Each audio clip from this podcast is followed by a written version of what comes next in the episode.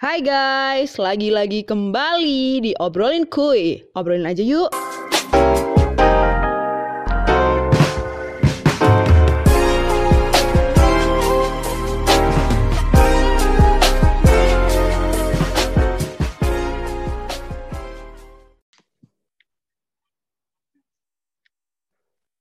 Hai guys, episode kali ini kita bakal ngebahas uh, sesuatu topik yang menurut aku biasanya kita hanya tahu dari sisi atau perspektif perspektif perempuan ya atau cewek gitu. Hari ini kita bakal ngebahas uh, suatu tema yang sebenarnya aku juga perlu tahu dan perlu aku sharingkan ke kalian karena menurut aku uh, kalau kita dapat masalah atau case kita juga harus melihat dari banyak sudut pandang gitu kan. Tema kali ini yaitu toxic relationship. Nah, narasumber kita hari ini keren banget. Dia ini kakak tingkat aku waktu kuliah, orang Padang.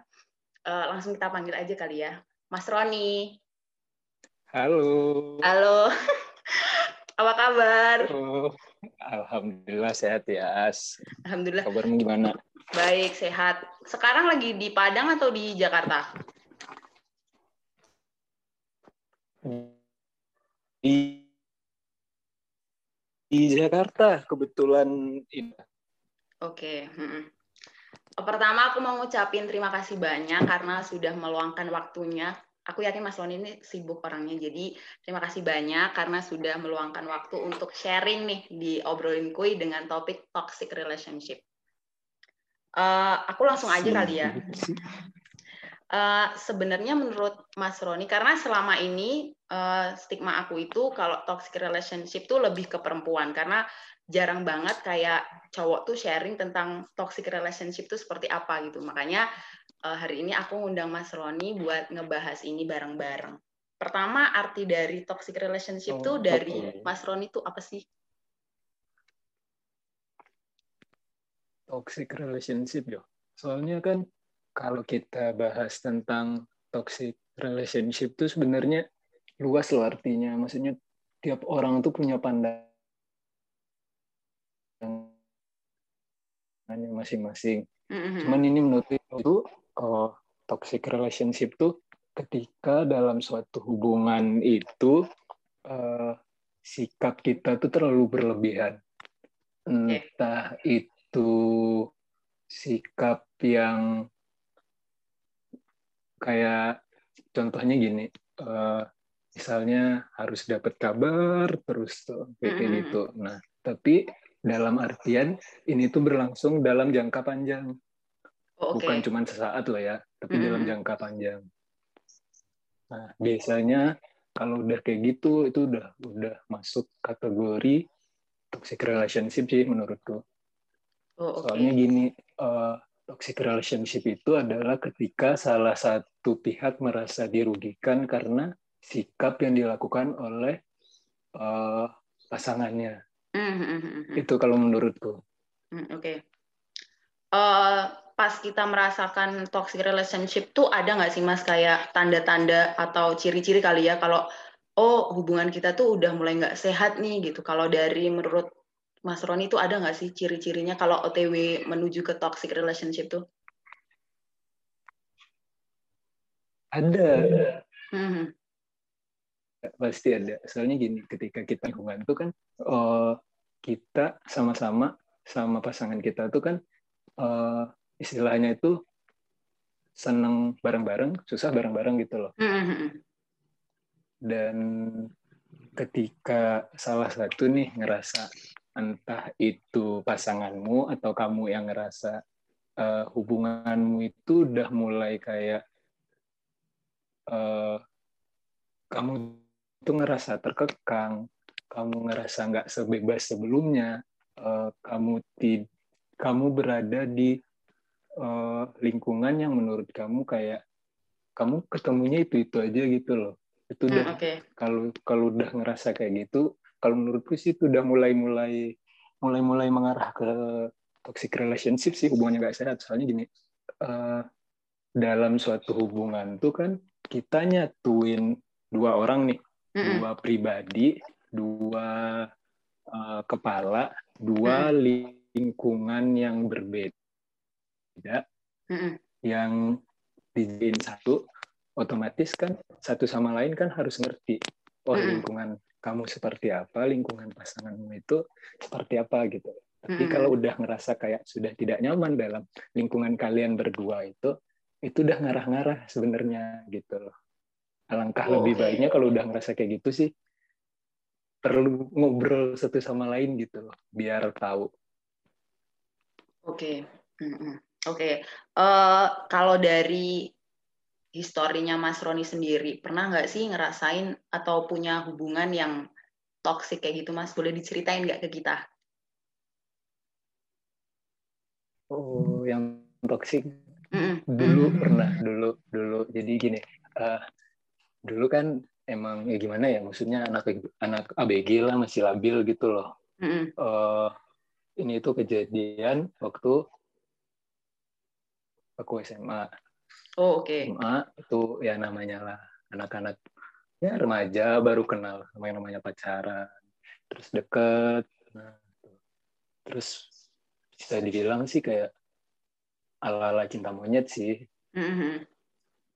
dulu tuh aku eh, eh, pernah punya pasangan. Mm-mm. Eh, pasanganku ini tuh dia eh, baik banget gitu.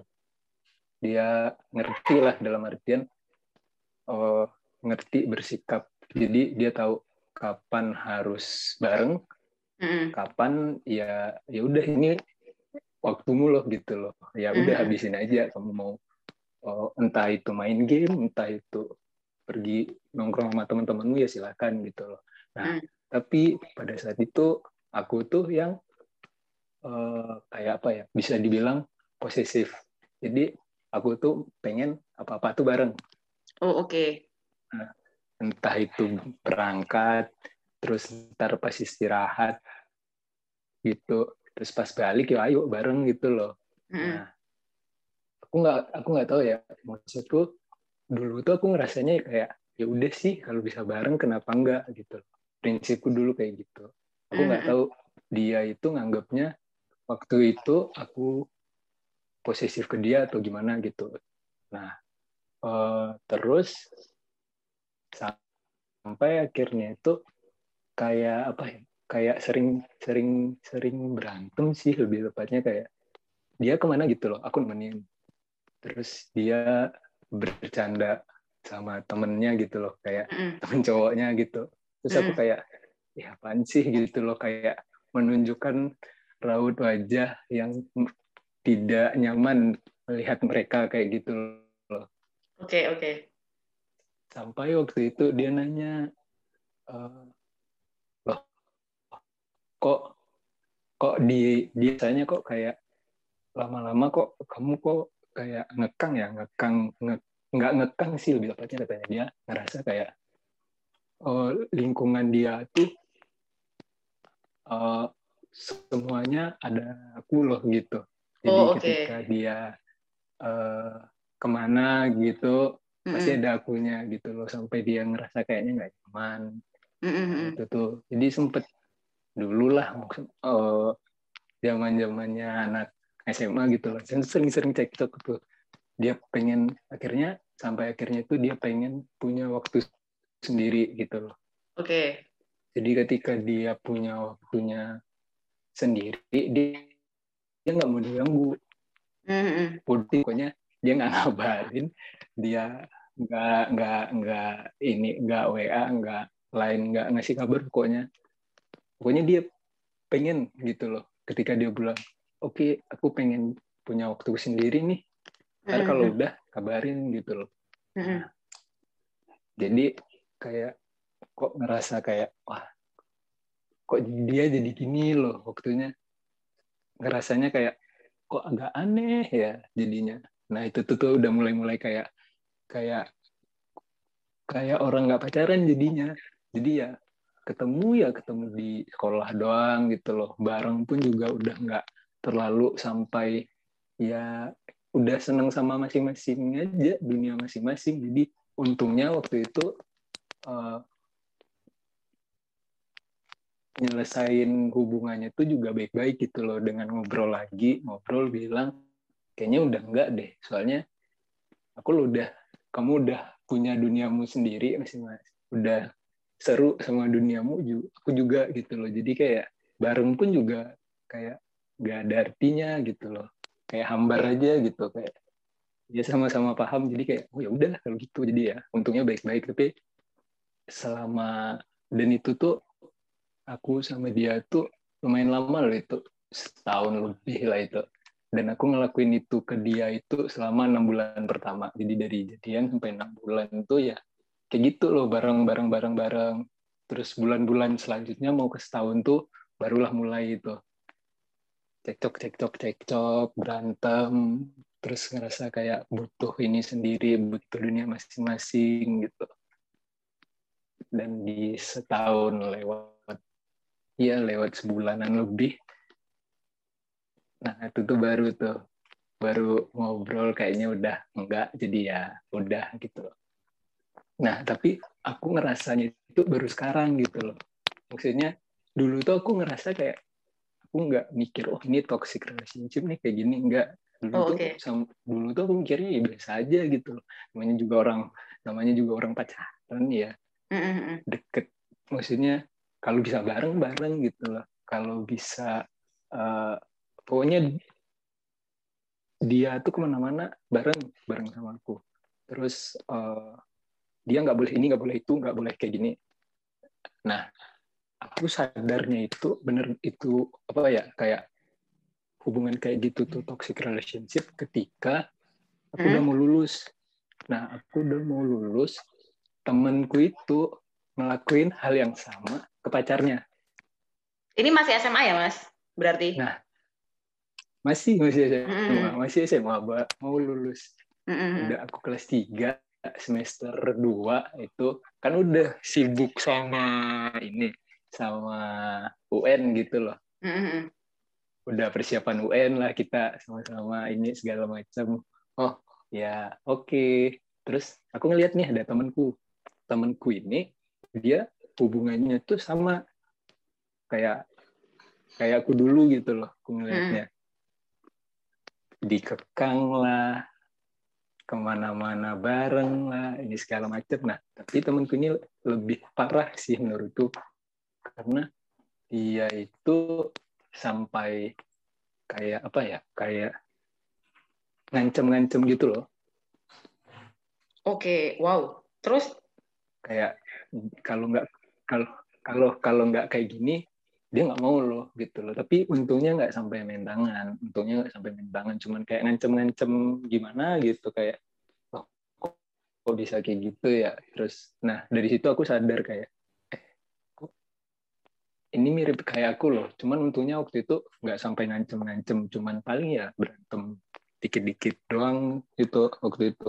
Nggak sampai ngancem nah temanku itu sampai ngancem-ngancem gitu loh. Dia nggak suka misalnya uh, pacarnya itu misalnya uh, aku antarin deh bareng gitu balik gitu. Dia nggak suka. Terus sampai ngancem-ngancem berantem lah sampai berantem hebat. Tuh ya ala-ala anak sekolahan lah drama-dramanya kayak gimana ya kayak gitu.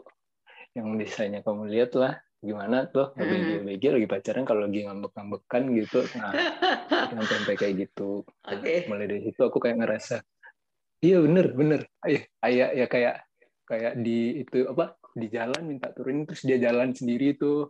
Oh, okay. terus dibujukin okay. tuh di motor. Nah pernah sampai PPP kayak gitu. Aku cuma ketawa ngeliatinnya ya Allah kayak gini amat ya.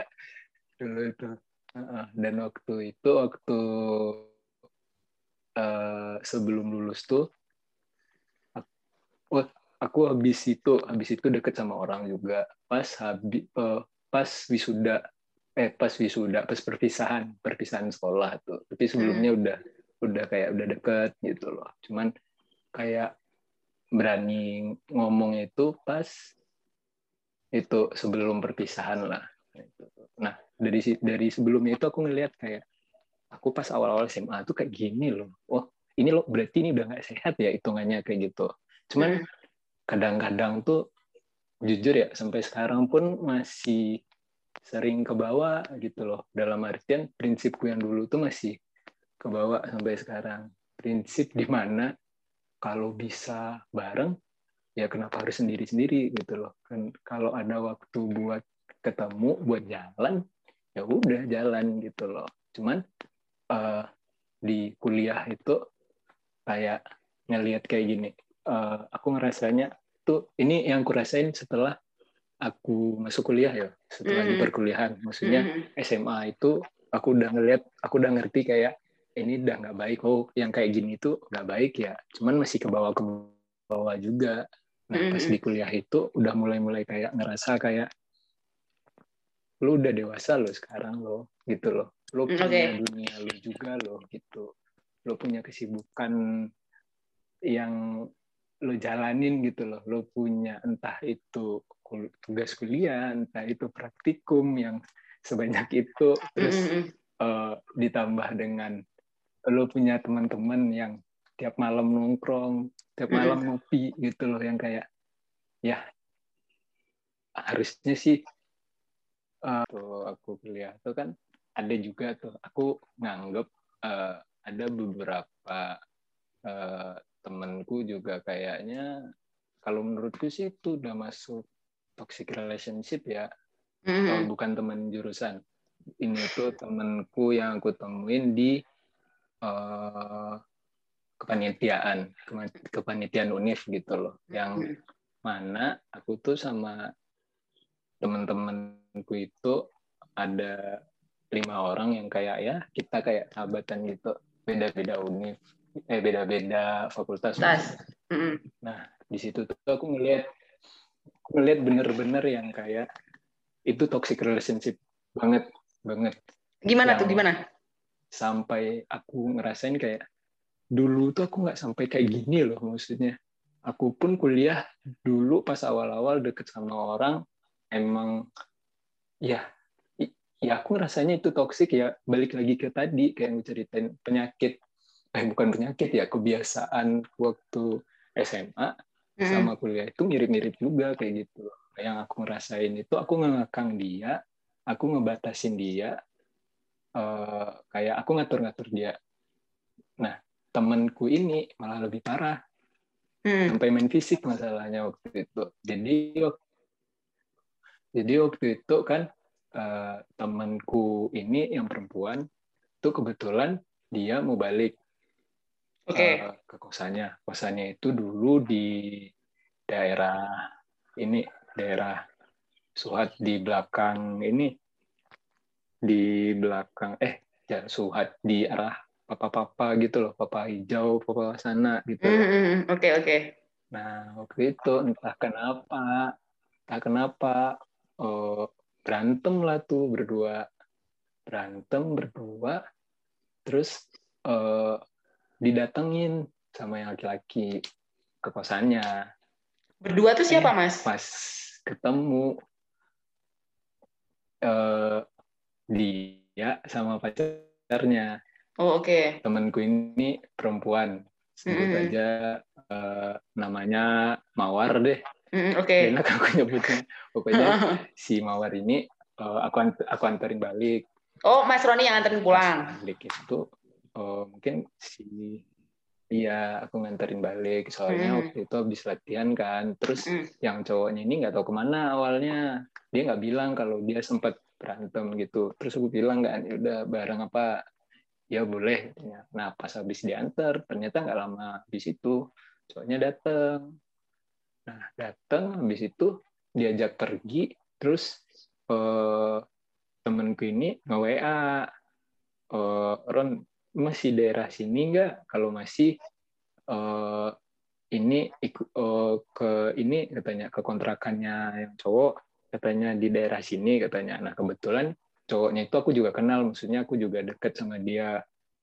Nah pas itu di depan kontrakannya yang cowok itu malah berantem. Oke. Okay. Nah, pas berantem itu kayak diseret gitu loh temanku yang cewek ini seret terus diomel-omelin lah di dalam pintu dibanting cetar nah, itu aku kayak kaget eh kok sampai kayak gini terus pas habis itu uh, pokoknya mereka ngobrol lah di dalam aku sampai nggak berani masuk itu kayak duh males ini udah sampai kayak gitu loh maksudnya sampai main fisik sampai ditarik tarik gitu tuh kayak teriak-teriak di dalam tuh diliatin tetangga juga waktu itu aku juga bingung gimana. Terus sampai akhirnya si temanku yang perempuan itu balik sendiri naik grab.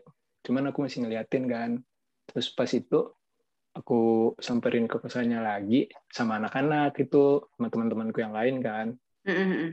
Samperin ke sana nanya lo tadi nggak lo tadi ngapain? Terus dia bilang berantem terus lo diapain katanya. Terus dia bilang sempet ditarik tangannya. Tangan pergelangan tangannya itu kayak merah gitu loh kayak di Mm. di apa ya dicengkram. Mm-mm. tarik paksa gitu loh kan merah kan tangannya. Duh, ngeliatnya kasihan kayak Terus dari situ udah dibilangin tuh lo kalau udah nggak kuat ya udahan udahan aja daripada lo kayak gini. Soalnya nyiksa nyiksa nyiksa diri lo sendiri lo lama-lama kayak gini enggak enggak apa-apa enggak apa-apa. Nah dia tuh nggak tahu ya entah. Aku maksudnya aku kenal sama dia itu juga dari kepanitiaan gitu loh. Aku nggak yang dari awal deket sama dia yang kayak kita sahabat dari lama nggak juga. Maksudnya kenal juga dari kepanitiaan. Nah makanya itu aku juga nggak tahu dia ini dulu udah maksudnya hubungan mereka tuh udah sejauh mana sih gitu loh. Bisa sampai kayak gitu. Oke. Heeh. terus sempet tuh dibilangin anak-anak eh udah kalau nggak kuat udahan aja udah. Kasihan kita ngelihatnya. Masa lo sampai gini sampai ada ledek-ledekan gini kalau nggak salah tuh. Itu eh nggak tahu ya kita kita kita nganggapnya biasa. Mungkin kalau orang lain dengernya agak jahat. Maksudnya kita sering bilang ke dia itu lo pacaran eh, sama sama bawang apa sama orang? Mata sembab tiap hari gitu loh. Sering diledek-ledekin kayak gitu. Pacaran mau bawang sih? katanya.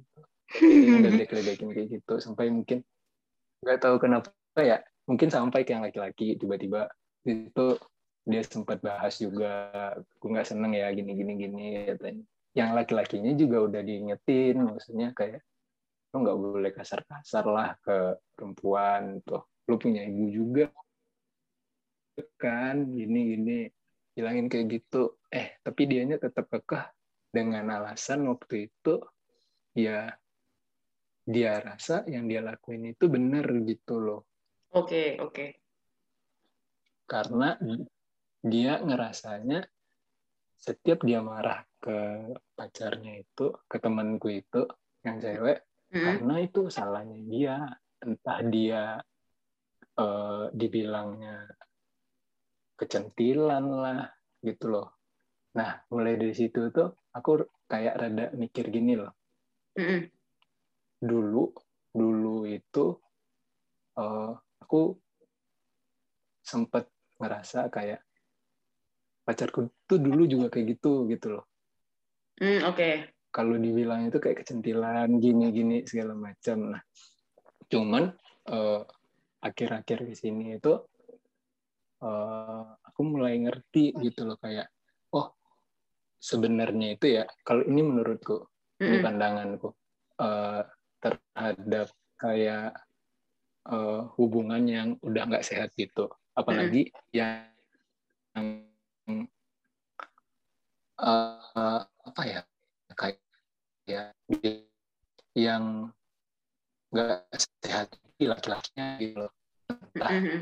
entah entah dia ngatur-ngatur entah dia sampai dia kasar gitu loh Mm-mm. kalau menurut pandanganku itu eh, sebenarnya itu ada rasa ini loh kayak rasa dia takut gitu loh Si cowoknya. kalau aku dulu mikirnya gini eh, iya si cowok ini nih kalau aku mikirnya dulu gini ya apa Mm. karena aku yang biasa-biasa aja pacarku cantik gitu loh jadi aku nggak pengen gitu loh dia dia eh, deket-deket sama orang gitu Oke, Kayak- oke. apa ya kalau sekarang kalau sekarang aku mikirnya kayak dulu tuh aku belum bisa percaya nih eh, pacarku itu bakal bisa jaga jaga jaga perasaannya gitu loh. Kayak wah ini jalan nih sama ini. Wah ini dianterin balik nih. Wah ini ada apa-apa nih. Nah kayak gitu loh kayak nah aku ngelihatnya di temanku yang satu kepanitiaan itu juga kayak gitu. Kayak si cowoknya ini uh, takut kehilangan uh, temanku yang cewek tapi caranya salah dengan ngebentak dengan mm uh, sampai kayak ya itu dari kehitungannya ditarik-tarik kayak gitu udah fisik loh itu hitungannya sampai kayak gitu. Nah menurutku mm. ya sebenarnya di sebenarnya mungkin dia mikirnya ya itu tadi dia takut dia takut kehilangan si perempuan tapi caranya yang salah kayak gitu jadi makanya sampai sekarang itu aku mikirnya tentang toxic relationship itu ya sesuatu tindakan yang berlebihan. Pokoknya berlebihan aja apa pun itu dalam jangka waktu yang lama. Soalnya kalau di hubungan kan emang uh, naik turun kan, kadang ada masalah, kadang ada cekcok segala macam, tapi ada satu aja perilaku yang membuat salah satu tidak nyaman, terus hmm. berulang terus dalam waktu yang lama, ya itu udah hati-hati aja itu gitu dan itu aku ngeliat sendiri itu kayak doh kayak kasihan gitu oke okay. uh, eh, berarti bisa dibilang toxic relationship tuh kalau dari versi menurut cerita Mas Roni tadi aku bisa simpulin kayak lebih rasa insecure si cowok karena takut kehilangan perempuannya. Gitu kah? Ya, ya, ya bener. Kalau menurutku kayak gitu. Soalnya kebanyakannya kayak gitu. Yang aku lihat ya yang aku lihat yang aku alamin ya itu. Dan si cowok ini belum bisa belum ada rasa percaya gitu loh ke perempuannya. Oke. Okay.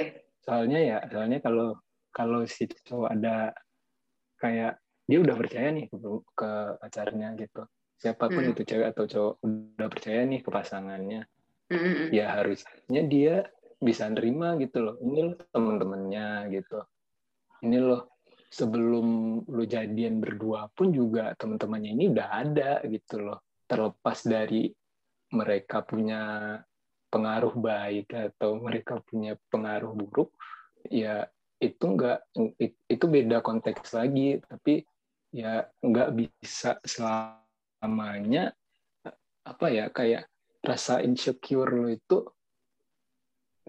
lo aplikasikan dengan sesuatu yang sampai ke kayak gitu loh sampai ke membuat dia nggak nyaman. Kalau menurutku sih kayak gitu. Oke. okay. Uh, mas uh, mungkin ini agak out of topic dari story yang mas Roni ceritain. Jadi uh, banyak dari beberapa teman aku itu yang cerita dari sudut pandang perempuan ya mas.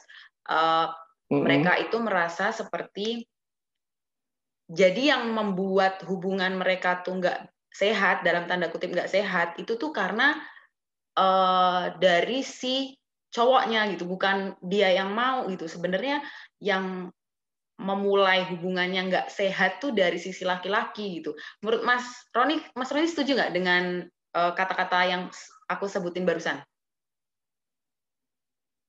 Uh, kalau untuk hu, apa untuk hubungan ya sebenarnya nggak cuman laki-laki sih perempuan hmm. pun juga bisa gitu loh ada, ada contohnya gini ada beberapa kasus yang uh, tiap hari perempuannya minta kabar nanyain kabar gitu loh. Kabar minta suruh uh, sampai nggak percaya sampai fotoin coba fotoin coba gitu loh. Hmm, oke oke oke. Sampai minta fotoin di lo oh, lagi di mana? Lagi di sini? Ah nggak percaya fotoin dong fotoin. Nah gitu. Itu kalau kalau berlangsung lama itu lama-lama si cowok pun nggak nyaman loh ya sebenarnya. Oke okay. hmm oke okay.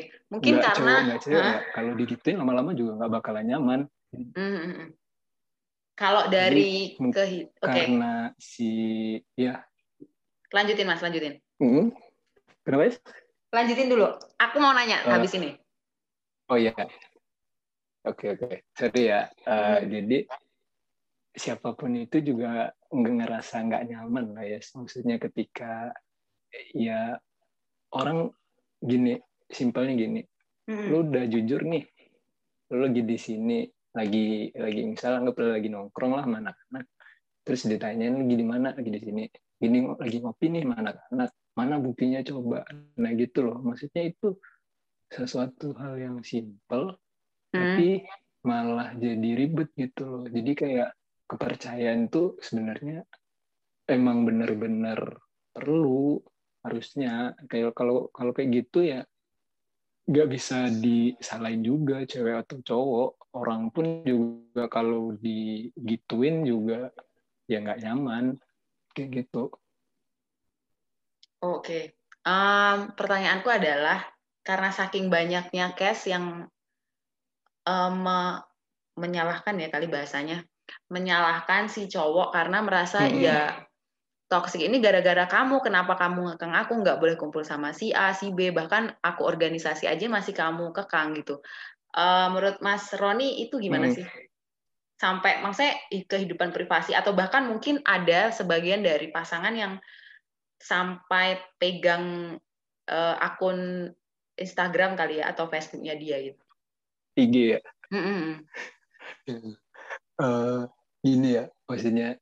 Mm, mungkin uh, kuncinya dalam sebuah hubungan tuh sebenarnya satu mm. rasa saling percaya.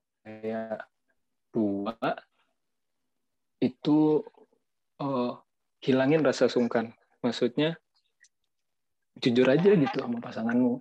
Jadi ketika kamu suka dengan perilakunya bilang suka. Kalau enggak ya bilang enggak. Mm, oke. okay jadi jadi jadi kalau aku yuk sekarang sekarang sekarang kan uh, aku sama pasanganku yang sekarang mm. itu punya prinsip gini uh, oh mau ke mana aja mau ngapain aja pokoknya ngabarin deh oke okay. soalnya uh. kenapa kan aku nanya emang kenapa gitu emang kenapa uh, dia bilang ya namanya orang juga punya rasa khawatir gitu loh takut-takut kenapa kenapa gitu. Jadi ya seenggaknya kabarin gitu loh. Cuma hmm. ngetik oh ke sini ya bentar oh ya udah sampai situ aja gitu loh. Dan aku bisa nerima alasan itu gitu.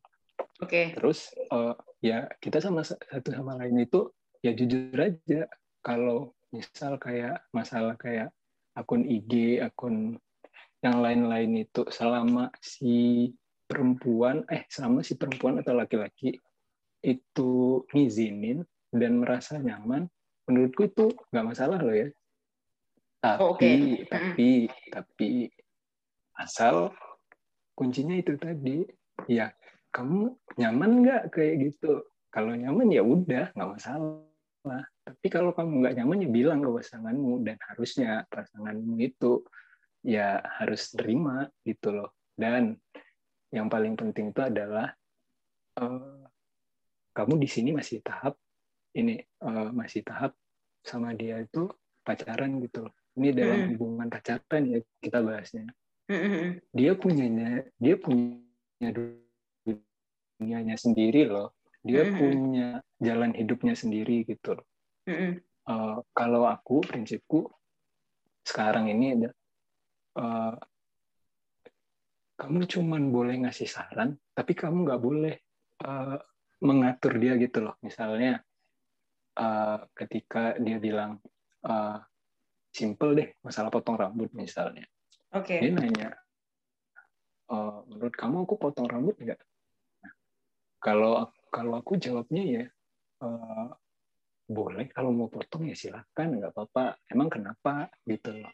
Aku harus okay, tahu okay. dulu dia pengen potong tuh kenapa? Oh pengen iya biar lebih rapi biar ini oh iya silakan nggak apa-apa gitu loh. Atau sebaliknya aku bilang eh kayaknya aku mau manjangin rambut deh. Terus pasti dibilang kamu yakin? Emang di kantor dibolehin? Gitu. Oh iya juga ya gitu loh. Maksudnya dalam artian ya kita punya rule hidupnya kita masing-masing gitu loh. Jangan terlalu dikekang gitu loh. Jangan memaksakan apa yang oh di kita ini baik di dia juga harus baik. Enggak nggak bisa kayak gitu ya sebisa mungkin ya saling lengkapin gitu loh saling support saling ngasih uh, semangat saling ingetin lah kuncinya. Jadi nggak yang satu jangan sampai gini kuncinya itu jangan sampai salah satu lebih dominan ngerasa lebih dominan dari yang lainnya. Soalnya takutnya nanti ketika si yang dominan ini uh, dia ngerasa wah gue ini nih gitu loh nah takutnya si pasangannya itu entah merasa nggak enak kan atau merasa minder atau apa jadi kayak ngemaklumin gitu loh perilaku dari pasangannya Nah, itu yang ditakutin. Kalau aku sih pasti sekarang-sekarang ini oh kadang kita tuh kayak ngobrol gitu loh kadang. Oke. Okay. Aku menurut kamu selama ini kayak gimana sih? Oh, kamu lo kayak gini kayak gini. Dan dia nggak suka ternyata dengan caraku yang kayak gitu. Oh, oke okay, gitu loh. Oh, berarti oh yang kayak gini nggak nggak ini ya, nggak gitu loh. Nah, tapi balik lagi. Biasanya kita pakai argumen. Biasanya dia bilang kamu nggak boleh kayak gini soalnya gini gini gini. Nah aku ngasih argumenku dulu. Tapi kan aku kayak gini itu karena ini. Nah itu balik lagi. Jadi kayak harus saling sama-sama introspeksi gitu loh. Belum tentu mm-hmm. uh, apa yang aku pikirin tentang dia ternyata dia kayak gitu. Ternyata pandangannya beda gitu loh. Nah setelah ngobrol kayak gitu ya habis itu barulah tuh dapet solusinya kayak oh ya udah. Kalau kamu kayak gini berarti jangan sampai ke sini loh ingat ada batasnya. Nah kayak gitu loh. Kita sering ngobrol yang kayak gitu sekarang. Mungkin gini sih ya sebenarnya uh, semakin dewasa seseorang semakin uh, berubah pola pikirnya gitu loh. Semakin banyak dia ngalamin apa ya semakin banyak dia ngelihat sesuatu uh, atau dia ngalamin. Jadi secara tidak langsung sikap dia terhadap atau respon dia terhadap uh, permasalahan yang dihadapin tuh ya semakin berubah gitu loh. Lingkungannya juga ngaruh jadi pola pikirnya uh, berubah gitu loh. Makanya okay. kalau ditanya uh, tentang toxic relationship ini tuh sebenarnya uh, karena cowoknya apa karena ceweknya ya itu balik lagi ke pribadinya masing-masing. Bisa terjadi di cowok bisa terjadi di cewek. Tanda-tandanya ya kayak yang aku bilang tadi itu sama kuncinya ya dua itu tadi. Satu percaya. Yang kedua ya harus jujur. Kalau suka bilang suka kalau enggak ya bilang enggak gitu loh. Dan harus mau nerima. Kalau enggak kayak gitu ya bisa mengarah ke toxic relationship sih. Oke, hmm, tadi Mas Roni sempat singgung dominan ya di sebuah pasangan gitu. Sepengetahuan aku, mm -hmm. mungkin nanti bisa dikoreksi sama Mas Roni. Uh, di sebuah pasangan tuh pasti ada yang namanya dominan banget. Biasanya nih karena uh, cowok itu biasanya kan menjadi kepala keluarga ya biasanya. Uh, mungkin oh, mereka punya punya uh, rasa ya gue harus ngatur pacar aku gitu karena ya dia sekarang pasangan aku sekarang dan ya aku harus ngatur dia. Nah, itu menurut Mas Roni, pandangan Mas Roni sebagai di dari sisi laki-laki ya, batasan apa sih yang harus hmm. ya ya kamu ngatur aku udah sampai sini aja selanjutnya biar aku aja yang ngatur karena itu itu itu hidup aku gitu. Menurut Mas Roni gimana? kalau masalah ngatur ya masalah dominan nggak dominan ya mm. uh, sebenarnya gini jahat nggak sih kalau dibilang kita uh, kalau masih pacaran itu ya belum ada hak gitu sebenarnya ya sebenarnya mm.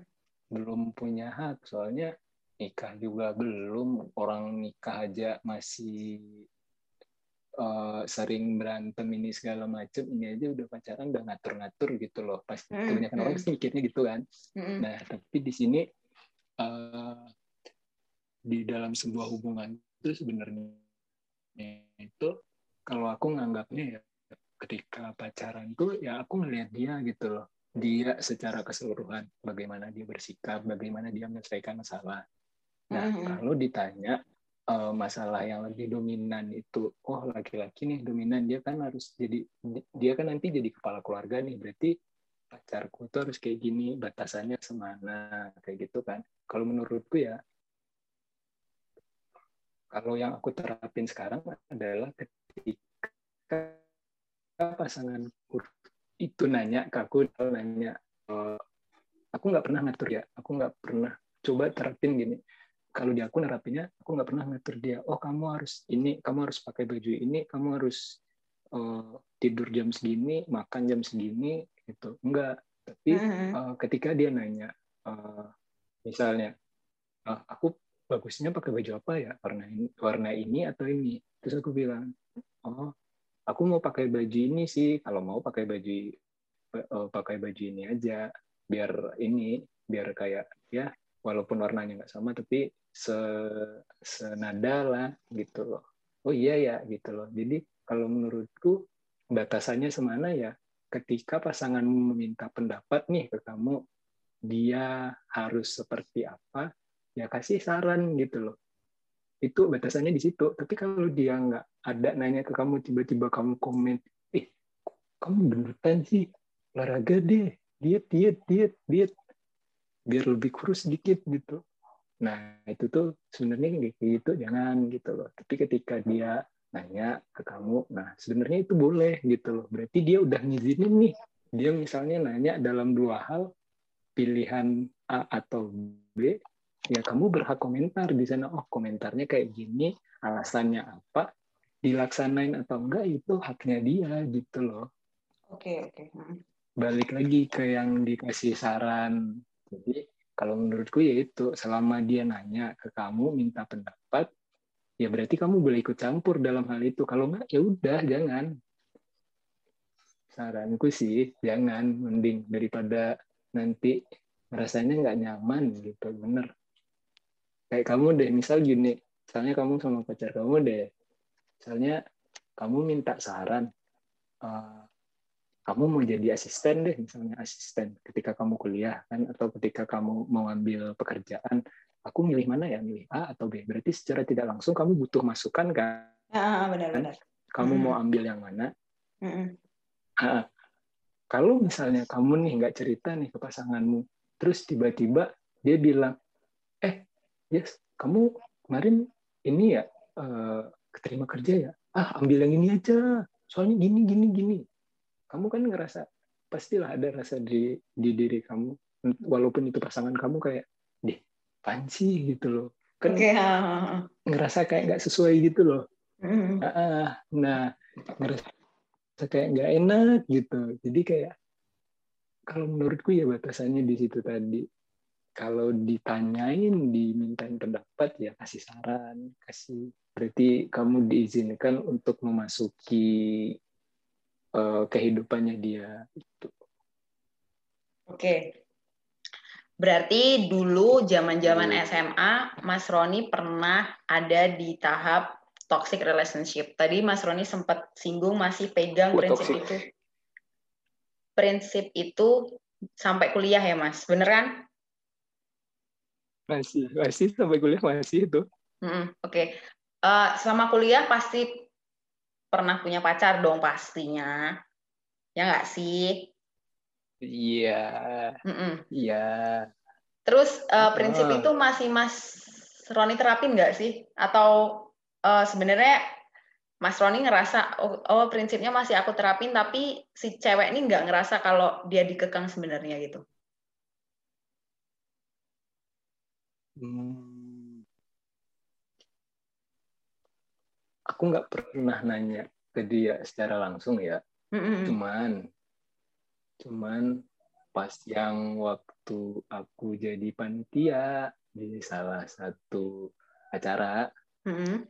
mahasiswa baru mm-hmm. tahu kan siapa nah ketika sama dia tuh uh,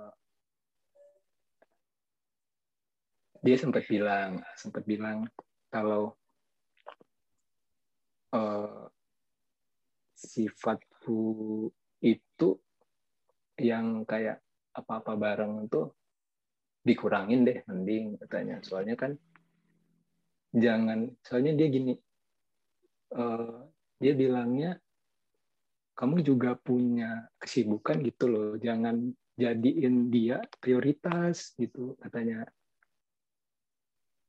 ini siapa yang bilang? Uh, pasangan Mas Roni pada saat itu? Uh -uh, iya yang saat itu. Oh oke okay, oke okay, oke. Okay.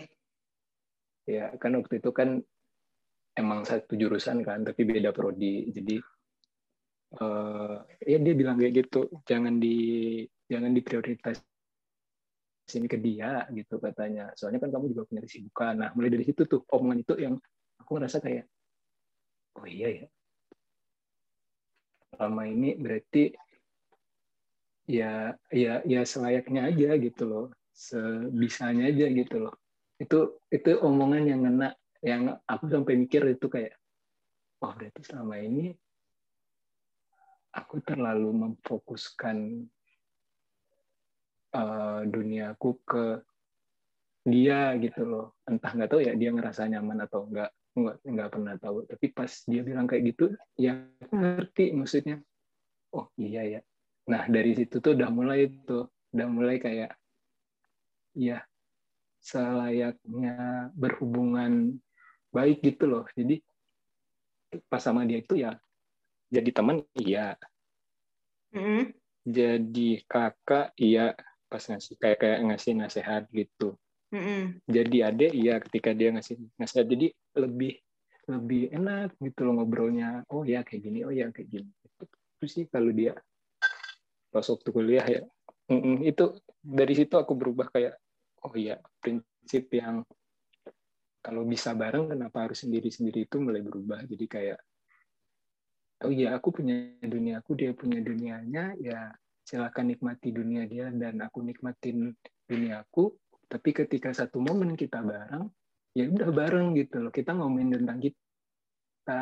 Jadi ada kalanya kita ngomongin tentang kita ada kalanya aku uh, ngobrol sama teman-temanku gitu loh. Dan tanpa harus mengorbankan salah satu. Dia nggak dia nggak bakalan mau ketika dia nanya ketika dia tahu misalnya uh, waktu itu anak-anak pada ngajak ngopi misalnya terus aku keluar sama dia gitu loh. Dia nggak bakalan mau nggak bakalan mau orangnya nggak enakan soalnya Oke, berarti lebih ke dia membatasi dirinya sendiri ya, Mas? Berarti? Iya, dia membatasi dirinya sendiri. Dia kayak nggak nggak nggak bener-bener nggak mau gitu loh. Tapi menurutku kayak aku jadi mikir gitu loh. Jadi kayak mm -hmm. ternyata selama ini salah gitu. Oke. Okay. mungkin tiap orang beda-beda ya uh, mm-hmm. yang membuat mereka sadar apa yang mereka lakukan itu toksik apa enggak. Cuman kalau aku waktu kuliah ya itu dia yang bilang kayak gitu tuh jadi kayak oh iya. Gitu. Oh, kalau boleh tahu hubungan itu berjalan berapa bulan, berapa tahun sampai akhirnya Mas Roni itu sadar kalau sebenarnya apa yang Mas Roni lakukan tuh salah? Hmm, ini hubunganku sama yang dia ini. Yang maba itu loh. Oh, yang waktu maba itu. Mm -hmm. uh, kalau yang sama itu waktu itu kan aku sama dia tuh setahun setahun lebih dikit tuh. Mm -hmm. uh, pisahnya gara-gara salah paham lah kalau hmm. menurutku itu salah paham cuman kayak ya aku ngerasa udah nggak aja nggak ini sama dia kayak aku mikirnya aku terlalu jahat gitu. Okay, okay. dia. Terus kayak ya udah dengan ngobrol baik-baik gitu loh. Cuman uh, dia ngomong kayak gitu tuh mm. di uh, bulan di awal-awal kok itu bulan-bulan ketiga itu dia bilang kayak gitu. Baru kok baru baru baru baru pacaran baru pacaran terus ya namanya orang baru pacaran ya mana-mana jalan ini segala macam. Terus tiba-tiba dia nyeletuk gitu. Bulan-bulan ketiga saya ingatku. Bulan-bulan ketiga pacaran baru masih baru kayak itu. Dia nyeletuk kayak kok gue ngerasa ya kok kita nggak pernah saling kayak punya dunia kita masing-masing ya? Kayak gue pengen keluar sama ini lu ngajak makan. Gue pengen keluar sama ini lo ajak ini. Terus gue nonton anak-anak gue marah katanya kayak Oh. ngobrol kayak gitu jadi kayak emang ya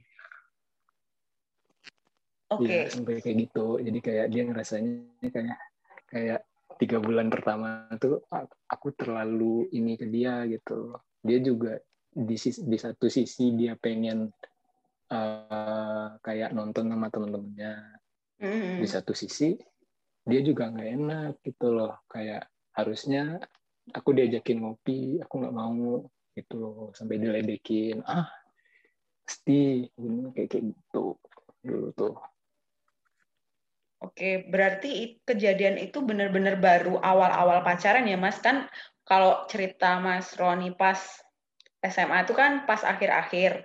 Nah, berarti ini terjadinya Hmm. pas malah awal-awal ya? iya pas awal-awal itu tuh nggak tahu ya emang emang dia orangnya apa ya soalnya pas awal-awal tuh ya waktu deket pun juga ya aku bilang sih dia orangnya judes emang judes emang asal nggak asal sih emang kalau sekali nyeplak tuh nyelekit ngomongnya kayak nyes gitu tapi emang Oke. gitu Oke. iya pas awal-awal emang kayak gitu dia tuh orangnya cuman nggak tahu ya ketika aku ngasih saran ke dia tuh dia kayak oh gitu ya kayak makanya kayak oh berarti ini eh, dia ini paham gitu loh. Kalau aku ngerasanya dia paham aku tuh orangnya kayak gimana makanya dia bilang kayak gitu dan berani aja. Nah itu kadang tuh tuh yang nggak ada pada pasangan tuh kayak ngomong kayak gitu loh keberanian untuk ngomong hal yang dirasa ini udah kelewatan deh kalau kalau nggak ini udah berlebihan deh dan rasa rasa legowo rasa kayak nerima gitu loh apa yang disampaikan pasangan. Tuh kayaknya kurang gitu loh. untungnya pas aku sama dia tuh dia ngomong aku paham. Aku juga bisa kayak mikir lagi gitu. Oh iya ya ternyata dia nggak nyaman kalau aku sih aku kayak gitu. Oke. tuh. Eh, aku kasih case ya, Mas. Eh, nanti Mas kasih pandangan dari sisi cowok. Eh, Oh, case-nya iya. adalah eh, biasanya kalau kita PDKT sama pasangan itu kita belum tahu benar-benar eh, luar dalamnya. Eh, jangankan PDKT, kita lihat orang nikah aja kayak baru tahu hidden games-nya tuh kan pas abis nikah, oh ternyata dia tuh kayak gini ya orangnya gitu kan. Nah, pas PDKT Mm-mm. kan kita nggak 100% tahu wataknya seperti apa, kegiatannya apa aja, teman dia siapa aja. Nah, pas jadian kan otomatis kayak kita lebih satu langkah lebih maju daripada PDKT kan. Otomatis kita tahu oh kepribadian dia Hmm. tuh kayak gini loh gitu.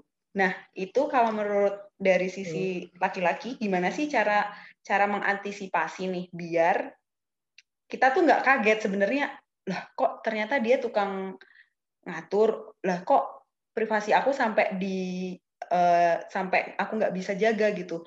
Nah itu gimana sih caranya biar ya kita sedikit terhindar lah ya dari toxic relationship? Karena pada PDKT-nya tuh bener-bener kayak sehat gitu loh mas. Hubungannya kayak ya udah baik-baik aja fine-fine aja dia juga nggak ngatur. Terus eh, privasi kita juga bisa terjaga. Tapi habis kita jadian keluarlah semuanya hidden games-nya terlihat. Itu gimana mas?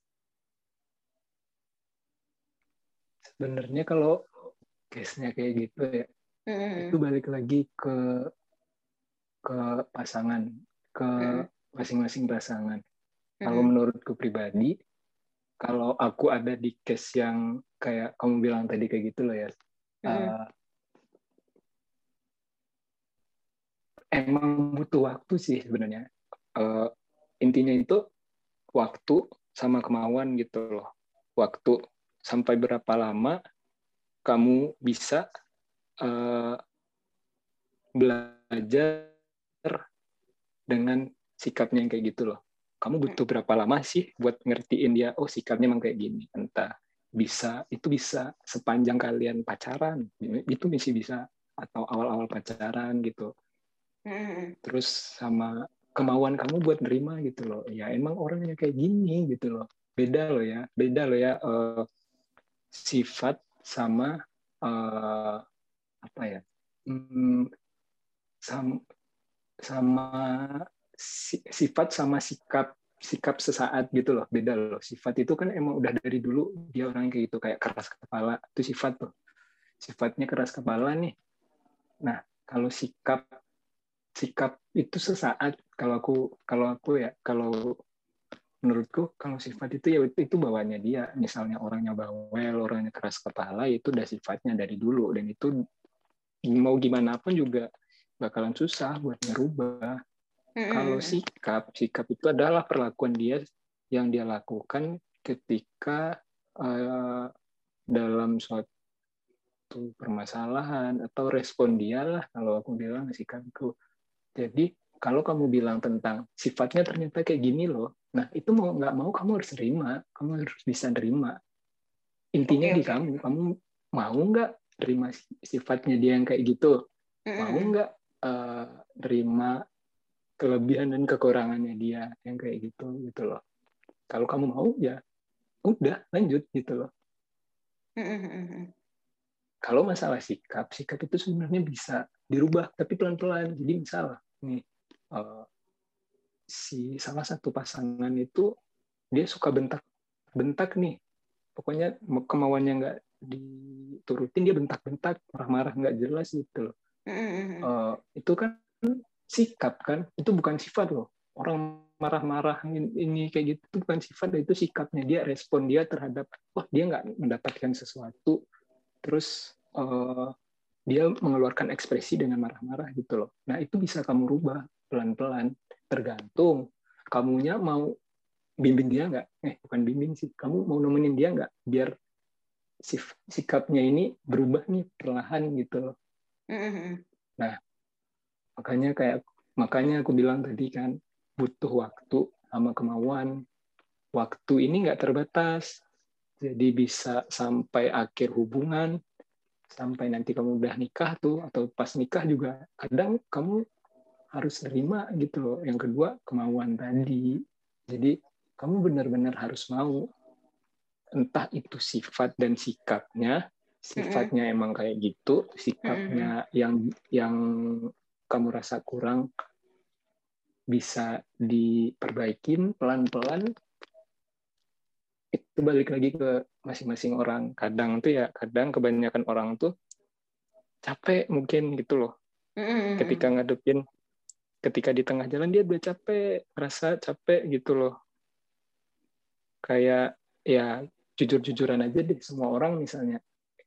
Kalau udah lama gitu tapi sikapnya masih kayak gitu loh. Sikap loh ini ya kayak sikapnya yang bentak-bentak lah yang maunya nggak diturutin itu langsung detail lah ini segala macem lah.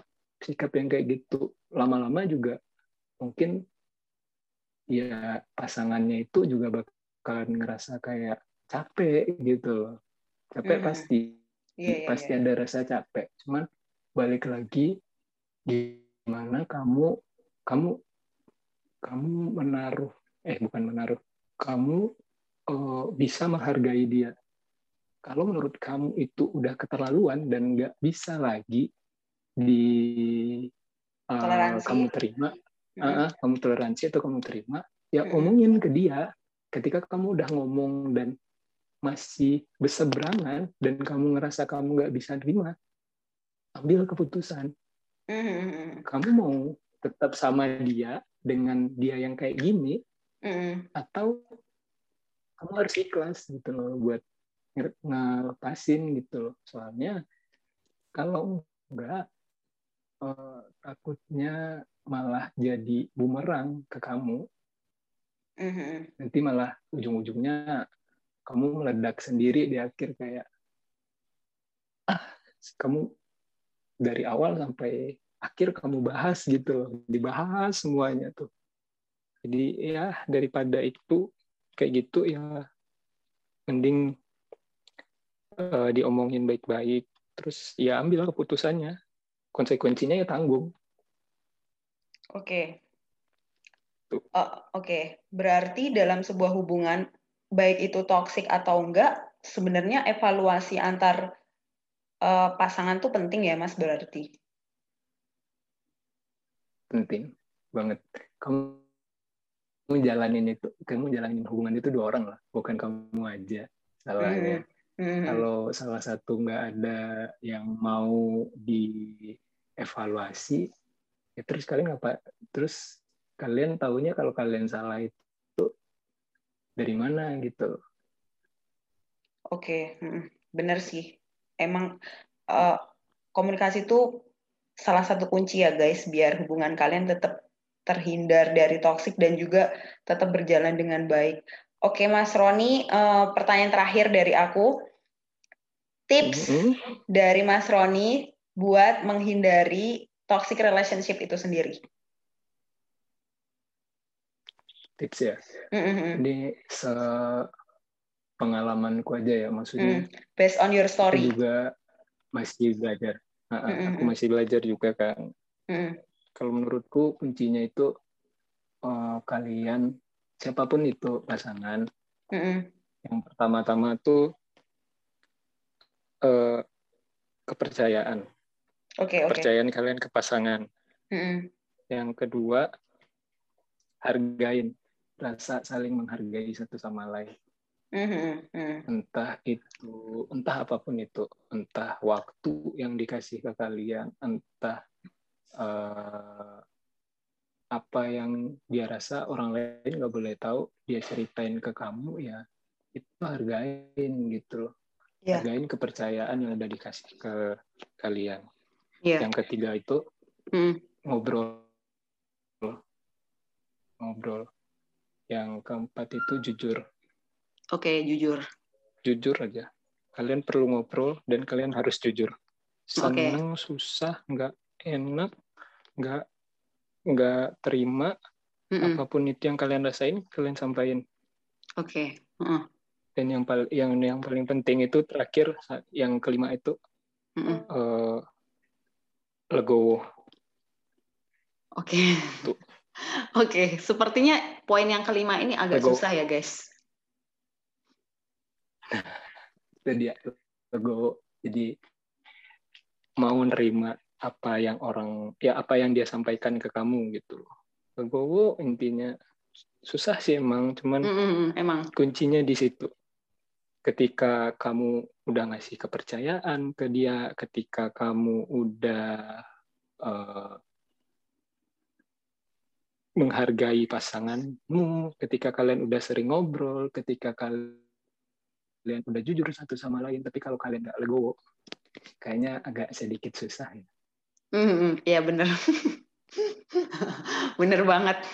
Ada lagi nggak tipsnya mas? Enggak sih kalau menurutku deh itu aja. Itu yang paling penting Oke, tapi kalau aku simpulkan emang rasa percaya dan komunikasi itu porsinya jauh lebih besar ya, Mas? Iya nggak sih? Iya, iya rasa percaya komunikasi itu porsinya gede dikunci sama Lebowo tadi.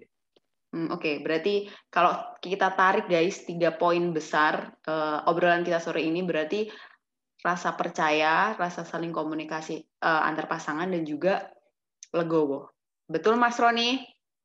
Betul sekali. Oke, okay.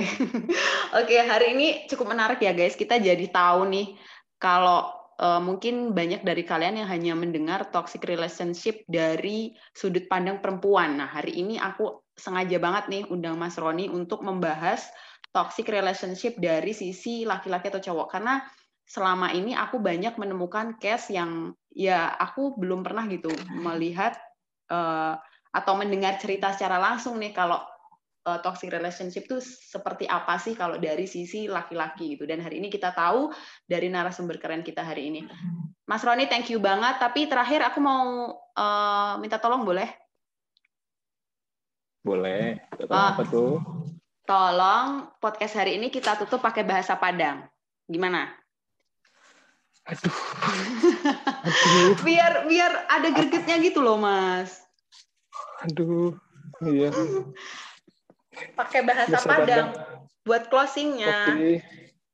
Iya, mau mau apa gitu kata-katanya mau diucapin apa? Uh, iya gini. Uh, uh, terima kasih sudah uh, gimana ya sebentar aku atur kata-katanya dulu. Jangan lupa untuk terus dengerin okay, okay. podcast Obrolin Kuy karena setiap minggunya akan ada episode-episode keren yang akan hadir di Spotify kalian. Gitu Mas, pakai bahasa Padang. Oh iya, pakai bahasa Padang ya. Oke. Okay. Semoga nggak lupa nih ya. lah.